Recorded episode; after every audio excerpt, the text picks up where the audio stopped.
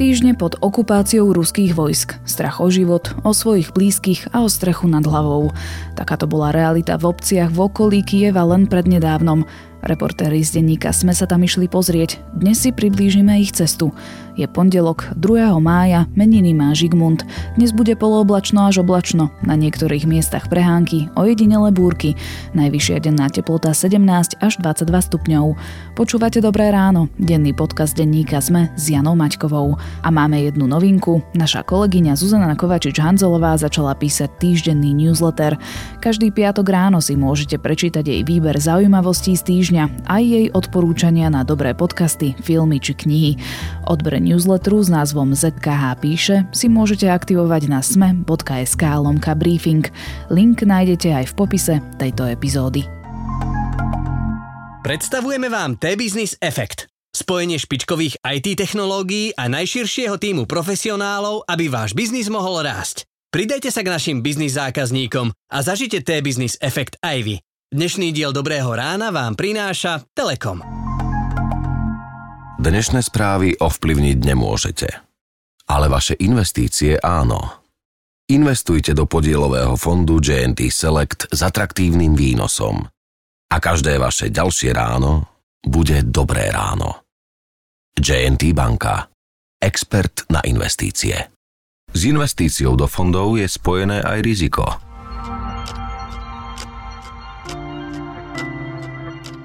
A teraz už krátky prehľad správ. Časť poslancov Oľano je proti novej výhláške rezortu zdravotníctva, ktorá umožňuje transrodovému človeku zmeniť rod a rodné číslo v dokladoch aj bez povinnej kastrácie či sterilizácie. Anna Záborská už pripravuje novelu zákona, ktorá by chirurgický zákrok vyžadovala.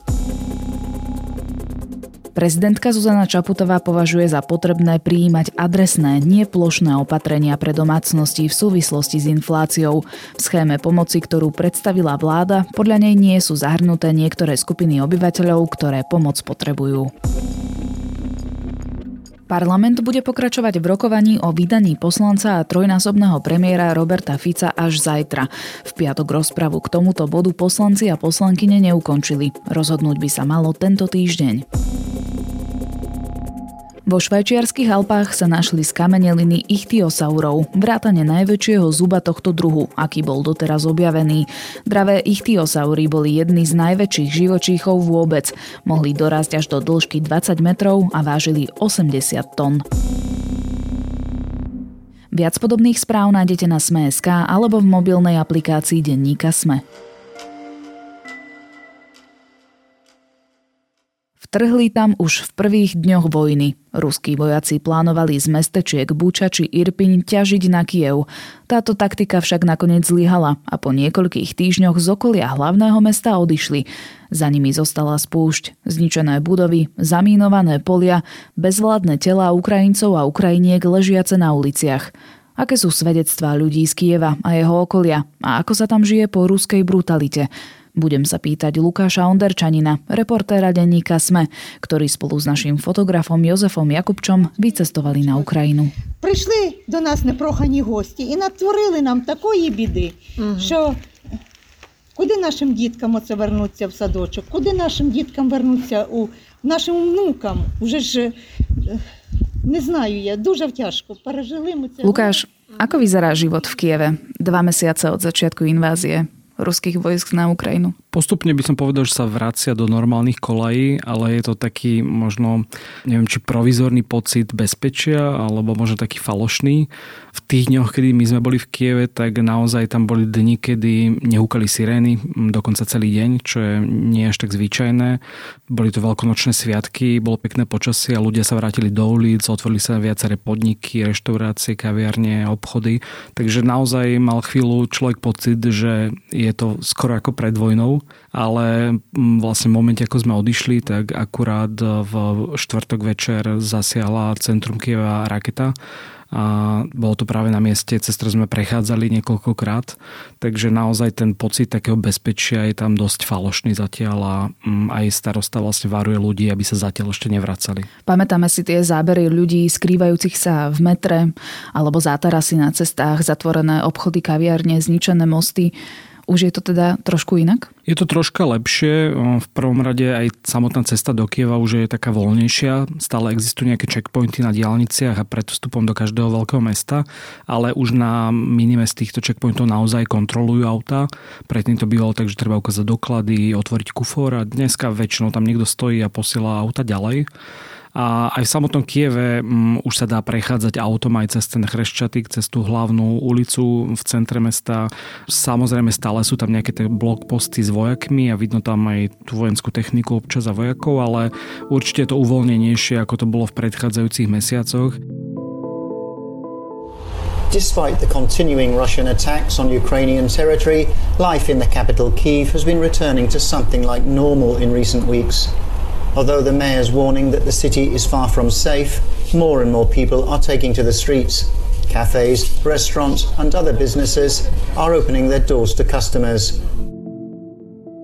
A vlastne otvorené sú tie podniky, stále teda platí zákaz vychádzania večer od 10. do 5. rána, ale už aj na tie sirény v podstate len minimum ľudí nejako reaguje, pretože sa nedá žiť tak, že 5 krát denne bežíte niekde do krytu, to vlastne by ste nič iné nerobili, iba behali do krytu alebo do metra. Takže keď sa rozhúča sirény, tak e, väčšinou sa vlastne už nič zásadné nedieje takto. Akože niektorí ľudia možno zrýchlia krok a idú niekde do interiéru, ale už už to určite nie je tá panika, ktorá to bola prvé týždne. Čiže sa spoliehajú na to, že budú mať šťastie a nič ich nezasiahne. Troška áno, respektíve viacerí hovorili, že sa s tým tak zmierili, že keď to príde, tak čo iné nám zostáva, nemôžeme žiť stále v strachu, musíme sa akože vrátiť do nejakého normálu, ak sa to dá.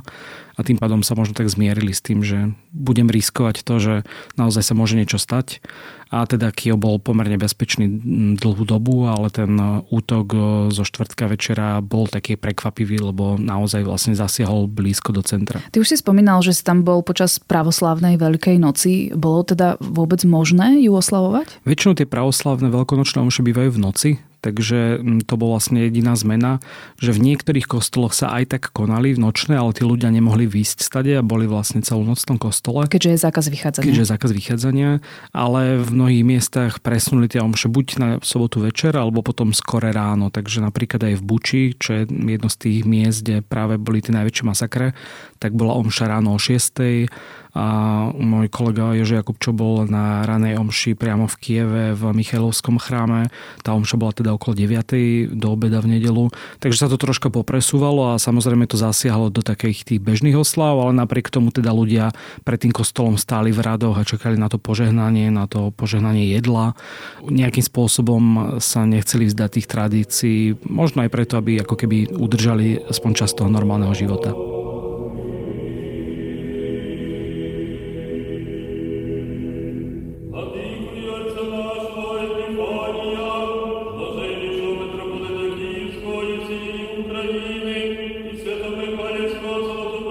Ty už si to spomenul, cestoval si aj do okolitých miest, e, ktoré sú v blízkosti Kieva, čiže do Buče, Irpiňu, e, Hostomelu a Bohdanívky. Tieto mesta boli obsadené Rusmi niekoľko týždňov a po ich odchode sme sa dozvedeli, že aké zverstva tam napáchali.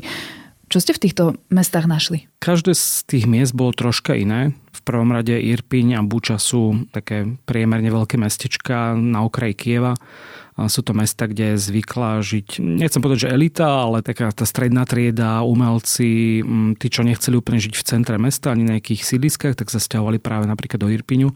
Je to len nejakých 10-15 mm, minút autom od prvej stanice kievského metra, takže naozaj blízko. A napríklad Irpin bola dosť výrazne zničená. V podstate každý druhý dom som mal pocit, že buď nemá strechu, alebo majú dieru v dome. Zase Buča, tá, na nej bolo najviac vidno tú obnovu, že v priebehu niekoľkých týždňov upratali tie ulice, tie šokujúce zábery, čo sme videli s tou vojenskou technikou a mŕtvými civilistami na ulici, tak eh, dnes by to človek vôbec nespoznal, pretože naozaj to upratané, dokonca zaasfaltovali nejaké diery v cestách, ale tiež sú tam akože zničené domy. A potom napríklad Hostomel bol tiež dosť výrazne zničený. Tam e, viaceré domy sú úplne zhorené. Nie je tam stále elektrína, takže ľudia sa tam chodili do takého komunitného centra nabíjať telefóny alebo si chodili po jedlo a po nejaký materiál na to, aby zakryli napríklad vybité okna. Takže tieto tri mesta, ktoré sú všetky tak e, pomerne blízko pri sebe, tak boli mm, najviac ako keby zasiahnuté tým postupom ruských vojsk, pretože práve stade akože sa chystala tá veľká ofenzíva na Kiev, ale tým, že napríklad boli zničené mosty nad riekou Irpiň, tak tie vojska sa podarilo aj zastaviť a nepokračovali ďalej a už to bolo skoro o streľovaní. Ale akože každé z tých miest má niečo iné, dokonca aj čo sa týka obetí. V Buči práve to boli často civilné obete, ktoré boli priamo zastrelené, dokonca tam boli prípady, kedy našli so zaviazanými rukami. Zatiaľ, čo v Irpini išlo o obete výbuchov alebo nejakého delostrelectva a rôzne šrapnely zasiahli ľudí, takže má to vlastne každý z tých miest trocha iný príbeh. Він характерний для зони бойових дій. Takto vyzerá zóna ozbrojeného konfliktu. Nepriateľ nám tu nechal svoje v úvodzovkách dary. S civilným obyvateľstvom zachádzal neľudsky. Niektorí majú za chrbtom zviazané ruky a dieru v zátilku. Tak asi si viete predstaviť, ako sa k ním Rusi správali. Čo ma tak najviac prekvapilo je možno tá forma, ako vlastne tie mesta vyzerajú, že občas je tam nejaký nový dom, ktorý je úplne nedotknutý, stojí a dom vedľa neho nie je, sú tam iba trosky. Takže nie je to zase také, že napríklad v tej Bohdanivke, že človek by prišiel a vidí úplne zrovnanú ulicu so zemou.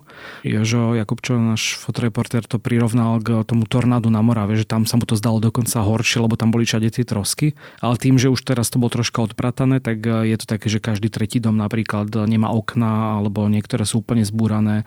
A je to vlastne ten kontrast, že občas je tam zbúraná tá škôlka, niekedy je to celá oblasť, ktorá je naozaj veľmi ostrelovaná, ako v tej Irpini, tam naozaj som nevidel nepoškodený dom na tej hlavnej ulici a potom napríklad v tej Buči sú časti, ktoré majú iba také mierne známky toho, že postrelaná nejaká omietka, ale tie domy stoja, takže naozaj nie je to zase tak, že tam človek príde a vidí tam iba hromadu trosiek, ale niektoré tie mesta prežili a budú sa môcť nejako spozviechať a inde to zase bude horšie tá obnova. A na niektorých plotoch alebo stenách bolo napísané aj, že ľudia to je taký znak, keď začala tá vojna, tak to ľudia písali, aby vlastne im tí ruskí vojaci dali pokoj, že tu sú civilisti, ale často práve tie domy boli ako keby najviac zničené, takže neviem, či to úplne pomohlo nejakým spôsobom, lebo zase aj klamať môžete a môžete tam ukrývať nejakí vojaci, ale teda často ľudia dúfali, že vďaka takémuto znaku im možno dá niekto pokoj. Ty si sa aj osobne rozprával s viacerými obyvateľmi týchto mestečiek.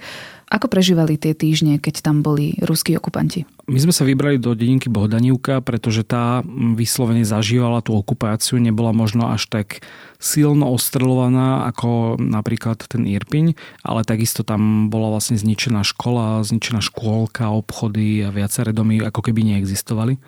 A tam tí vojaci si naozaj postavili nejakú základňu, obsadili miestnu školu, vyrabovali domy, zobrali si z nich eh, madrace, aby mali kde spať.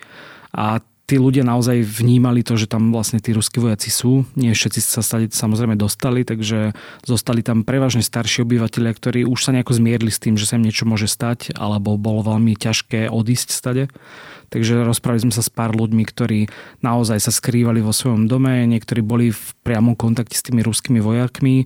Nie všetkým samozrejme niečo zle spravili, ale často si pýtali nejaké jedlo alebo museli si pýtať povolenie, či môžu ísť napríklad z domu do domu. Bola tam jedna pani, ktorá mala svoju babušku, ktorej kedysi vlastne nacisti zničili dom. Ona si postavila teda so svojimi ešte rodičmi e, nový dom a teraz s ňou chcela ako keby dožiť a ten dom je úplne zničený, ale našťastie tú babušku pár dní predtým previezli vlastne do toho druhého domu k sebe takže e, oni boli v priamom kontakte s tými ruskými vojakmi. A čo sa týka tej Bohdanívky, tak tam často opisovali práve tie zverstva, až možno až taký primitivizmus by som to nazval. Nekultúrne správanie. Áno, nekultúrne správanie, že oni tam prišli vyslovene do domov ničiť. Porozbíjali všetko, vytrhali zásuvky, svetla, elektroniku samozrejme brali Jeden pán tam opisoval, ako odchádzali tanky ovešané vecami, naozaj, že od oblečenia, od spodného prádla, ponožiek cez televízory a práčky. Naozaj, keď sa vlastne začal ten ústup tých ruských vojsk, tak, tak toto tam naozaj vnímali. Druhá vec bola, že oni nevedeli často možno používať záchod. Aj to boli také prípady, kde miestni sa čudovali, že prečo to majú také celé zašpinené. Alebo druhý prípad, že naozaj cieľane išli akože sa niekde vyšpiniť do toho ich domu, aby ich vlastne nejakým spôsobom urazili alebo niečo také. Takže tá Bohdanívka naozaj bola v úzkom kontakte s tými ruskými vojakmi a tiež vlastne tam dosť veľa obetí. My sme tam hľadali jednu rodinku, bola to jedna pani, ktorá nenašla svojho manžela ani syna, ktorý odvlikli a doteraz sa nevie teda, že čo je s nimi. Raz už volali do Márnice, ale myslím, že to nebol jej syn, ale teda predpokladá sa, že už nežijú, pretože mm, zatiaľ nejaké žiadne informácie od armády alebo nikoho nemá o tom, kde by mohli byť. Mene vozili do ako na vodnú točku, kde sa kaťo тітко, я тітка їй. Да. Каже, хоч би один остався живий, а то нема для кого жити. Не чоловіка, не син, один єдинственний синок. Koľko tam boli? 3-4 týždne? Tam boli okolo 3 týždňov, hej, myslím, že tak 20 dní. V Hostomeli a v tých ostatných to bolo aj vyše mesiaca, ale tie jednotky sa samozrejme posúvali, takže nie všade boli také, na jednom mieste. A ty si spomínal vo svojej reportáži, že oni nebývali priamo v domoch, ale v takých šopách alebo odľahlých objektoch, ktoré by nemohli byť akože takým tým primárnym cieľom ukrajinských jednotiek. Myslím si, že to bol jeden z dôvodov. Jeden pán nám to tak opisoval, že bol až prekvapený, že prečo nespali normálne v spálni alebo v obývačke, ale že si zariadili takú šopu na dvore a vravo, že asi bude dôvod ten, že oni sa báli, že keď budú v dome, tak tá ukrajinská armáda pri nejakých náletoch a strieľaní bude práve cieliť na tie hlavné budovy a tým pádom sú vo väčšom bezpečí v nejakých šopách alebo niekde tak na okraji alebo možno aj v tej škole, ktorá bola vypálená, zbombardovaná a nevieme teda, či to bolo dielo tých ruských alebo to mohlo byť, že bola zasiahnutá ukrajinskou protiofenzívou. Ale teda pekné slovo na nich nemajú. Nemajú na nich veľmi pekné slova, teda máš tak prekvapilo, ako veľmi je zžité to slovo slovo, že orkovia a dokonca nejaké babušky tam pred obchodom hovorili, že svinskí orkovia, alebo potom také hanlivé označenie, ktoré sa používa, myslím, že aj historicky na Ukrajine, aj v Polsku, sú kacapy, na základe toho, že kedy si boli že ako cap, kak cap. Tá emocia je samozrejme veľmi negatívna, možno nie každý s ním mal takú zlú skúsenosť, stretli sme sa aj s ľuďmi, ktorí rozprávali, že nás akože ušetrili, nič nám nespravili, nechali nás doma a dokonca nám nejaké jedlo keď tak dali, ale väčšinou to bola práve naopak. A veľmi to záviselo od toho, že aké jednotky tam prišli, či tam prišli mladí chlapci, lebo boli tam naozaj že 19-20 roční, ktorých posielali ako predvoj tej ofenzívy, ktorí ešte boli celkom v pohode a možno si ľudia povedali, že OK, nebude to také hrozné a potom prišli či už Čečenci alebo nejaké elitné jednotky a tie sa často správali oveľa akože agresívnejšie a boli oveľa brutálnejší. Vraj tí mladí sa aj ospravedlňovali, že vlastne my sme tu nechceli prísť, že nechceme bojovať. Hej, to je veľmi častý prípad, že oni vlastne ani nevedeli, že kam idú, boli vlastne v Bielorusku na niekoľko týždňovom alebo mesačnom cvičení a odrazu sa ocitli v tých ukrajinských dedinách dedinách a tí ľudia nevítali, ako si možno, neviem, ruská armáda myslela, že ich budú vítať. Druhá vec je, že ide často o ľudí z nejakých etnických menšín a z naozaj zaostalých časti Ruska. Dokonca v tej Bohodanívke nám jedna pani opisovala, ako boli prekvapení tí ruskí vojaci, že toto ešte nie je Kiev, lebo majú asfalt, že u nich je bežné, že iba v mestách je asfalt. Mm-hmm, že nejaké a, predmestie majú vydúpanú cestu áno, alebo že, niečo také. Že hej? dediny mm-hmm. predsa nemajú asfalt, tak ako to, že ešte nie sme v Kieve, keď už tu máte asfalt na uliciach. Takže naozaj boli to vojaci z rôznych regiónov Ruska a práve veľmi často z tých zaostalejších, z nejakých častí, či už zo Sibíru alebo možno z tých etnických skupín, možno zo Strednej Ázie. Vo svojej reportáži spomína, že aj príbeh správcu cintorína v Irpini, ktorý počas prestreliek pochovával nachádzal tela, ktoré ležali pohodené na ulici. Ten cintorín v Irpine je, je to vlastne nedaleko toho zrúteného mosta ktorý je taký známy z tých fotografií, kde ľudia vlastne prechádzali pri tej evakuácii.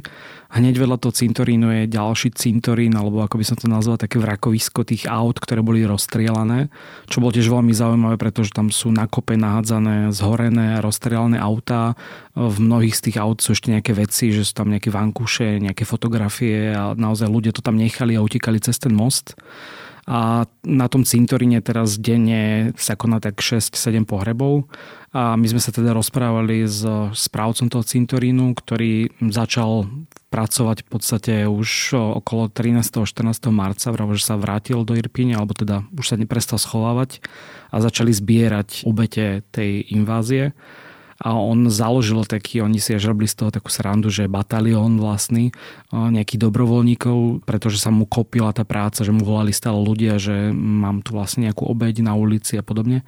A bolo to vraj tak psychicky náročné, že z tých 20 dobrovoľníkov za prvý deň 10 to akože nezvládlo a povedal, že to nedokážu robiť, pretože ja som videl aj fotografie, ktoré neboli úplne v médiách zverejnené od akože obesených ľudí, ktorých akože naozaj že niekto obesil na stromoch a potom tie známe fotografie, ktoré sme videli z tej ulice v Buči. Takže niečo také sa vlastne dialo aj v tej susednej Irpini a takže oni každý deň vlastne nachádzali desiatky takýchto tiel. Druhá vec je, že tam sa veľmi často pochovávalo počas tej strelby na záhrade. Lebo ak nechcete niekoho nechať ležať len tak niekde na záhrade, čo je problém aj akože kvôli psom a podobným veciam, tak vlastne tí ľudia ich pochovávali na svojich záhradách, na dvoroch a až neskôr sa tie tela exhumovali. My sme vlastne v Hostomeli našli také tri hroby, ktoré boli exhumované len pár dní dozadu a naozaj to bolo také provizorné. Mali síce pekné krížiky, ale boli tam na plastových vrchnákoch napísané dátumy narodenia a umrtia. Bol tam 32-ročný chalan, ktorý teda neviem, čo robil a ani ako zomrel, ale bolo to vlastne vedľa garáži na takej malej lúčke a a niekto nám teda hovorí, že asi pochovali, lebo už nemohli ich niekde nechať len tak. A teraz iba tie tela postupne akože zbierajú, že není to tak, že by iba nejaké Rusi robili masové hroby, ale skôr to bolo, že tí Ukrajinci počas tých bojov sa snažili aspoň niekoho pochovať e, tak provizorne a teraz už sa robia také bežné pohreby a naozaj je toho veľa. Tam aj tí kapláni v Buči sa striedali od jedného pohrebu na druhý, takže vidie to vlastne aj na tom cintoríne. Ja Слушай, можем По рождению россиянка, угу. а всем, всеми мыслями и всей душой только украjinka. Горжусь, что живу на Ukrajine. Stretol si aj Olgu a Vladimíra, ktorí pochádzajú pôvodne z Ruska a majú tam aj väčšinu svojej rodiny. A takýchto ľudí je na Ukrajine veľa. Ako to celé dianie vnímajú oni? Oni boli veľmi zaujímaví práve z tohto hľadiska, pretože je to akože iná skúsenosť, keď to vidíte aj z tej druhej strany a viete to vnímať aj z toho, že niekto z vašich blízkych počúva tú propagandu. Tá pani Olga bola veľmi zaujímavá, pretože my sme ju stretli práve vedľa toho cintorínu, vedľa tých vrakov aut. Jej syn žil v Irpini, mal tam pekný domček, postavili si ho iba nedávno a snažil sa utiecť práve keď začala tá ofenzíva. Myslím, že rodinu poslal pár dní predtým už vlakom evakuačným a on sa už dostal iba na ten most a potom nejako pešo prešiel. A oni sa boli pozrieť s rodinou prvýkrát na ten svoj byt alebo dom a do toho auta, že ako vyzerá úplne rozstrelané auto zničené, či tam náhodou niečo nezostalo. A ona bola vlastne šokovaná z toho, ako niečo také sa mohlo udiať. Ona vravela, že je z Moskvy, má tam brata, sestru, ale cíti sa ako Ukrajinka, už 40 rokov žije na Ukrajine ale akože aj ona im písala, že prečo ste toho 24.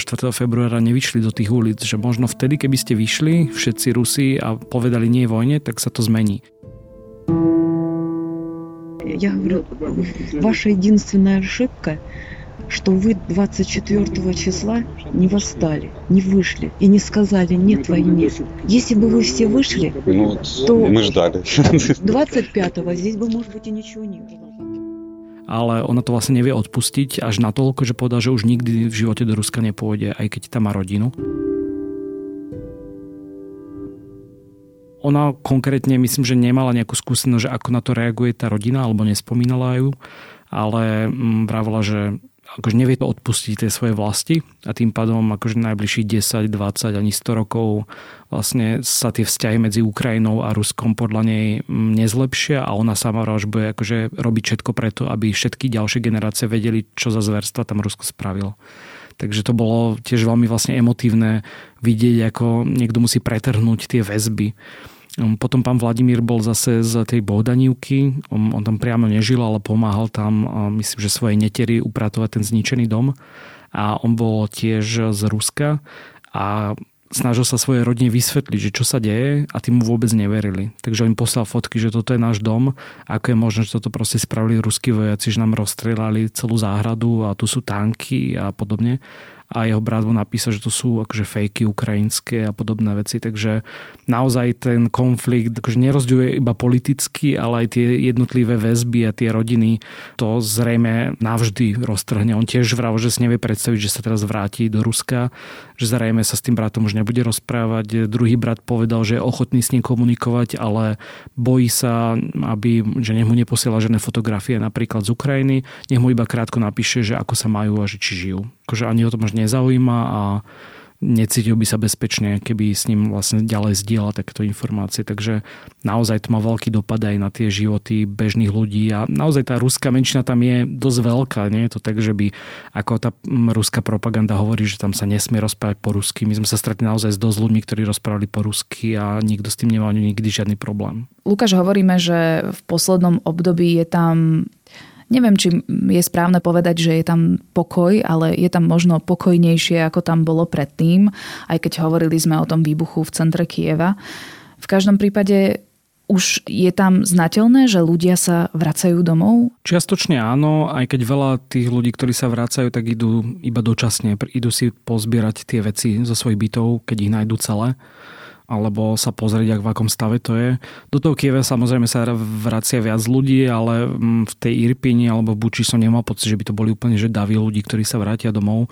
Najmä z toho dôvodu, že stále to nie je úplne bezpečné, tie lesy sú plné mín, každý deň tam e, pribudne minimálne jedna obeď v niektorých tých okolitých dedinách, kde nejaký farmár nabehne na mínu alebo niekto s autom v lese, takže naozaj to ešte nie je bezpečné. A vraj zaminované boli aj samotné domy alebo ano, bytovky. Dokonca tam boli prípady, že za plišovými hračkami boli natiahnuté káble s bombou a naozaj to bolo také akože pásce na tých ľudí a tým pádom sa vlastne všetko kontroluje, oni fungujú takmer non-stop tí experti aj o celý Kiev a celé okolie Kieva vlastne sa kontroluje všetky parky a lesoparky a podobne. Určite čas ľudí sa vracia, ale je to skôr také, že ak sme nejakých stretli, tak sa napríklad prišli zbaliť, že odišli predtým, teraz prišli, zistili, že iba dve poschodia z ich paneláku sú odstrelené a oni nemali šťastie, lebo bývajú na prvom, takže ich byt bol napríklad celý, aj keď jedna pani tam hovorila, že im tam zatieklo, lebo však nemajú strechu, ale že teda byt drží a vyzerá, že staticky to ešte chvíľku vydrží, takže vlastne sa prišli zbaliť, zobrať všetko, čo mohli, naložili to na auto a odišli.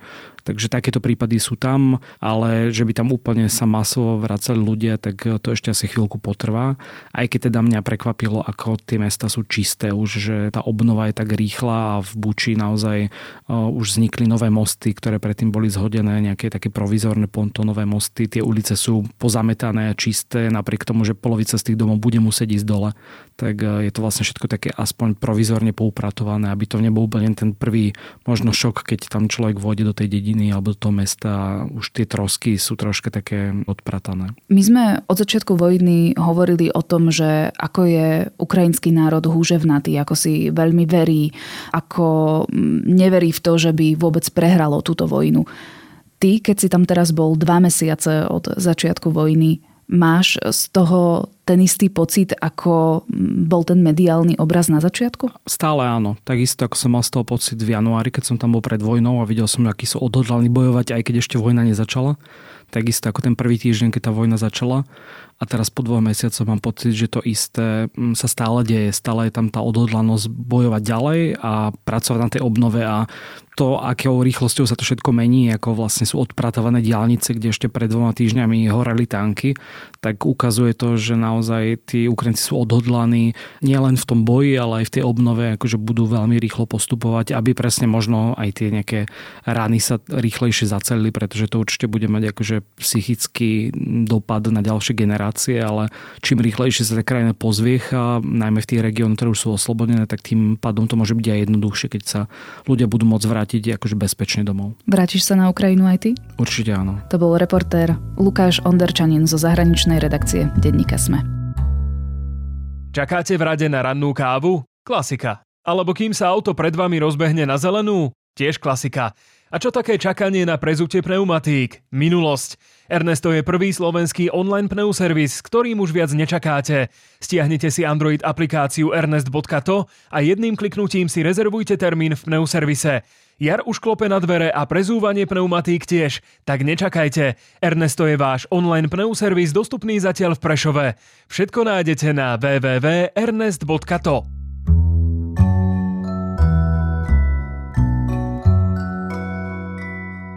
Svedectvo o živote v KLDR je kniha českej novinárky Niny Špitálnikovej, ktorá zachytáva osudy siedmých severokorejských utečencov. Opisujú, ako v Severnej Koreji funguje propaganda, čo sa deti učia v školách, ako funguje paralelný čierny trh a rozprávajú aj o neustálom hlade, ktorým trpí väčšina ľudí. To je môj zaujímavý tip na záver ak by ste chceli niečo na počúvanie, v našom podcaste Sme výber nájdete novú epizódu Tak bolo o dekolonizácii Afriky. Na dnes je to všetko. Počúvali ste Dobré ráno, denný podcast denníka Sme s Janou Maťkovou. Do počutia opäť zajtra.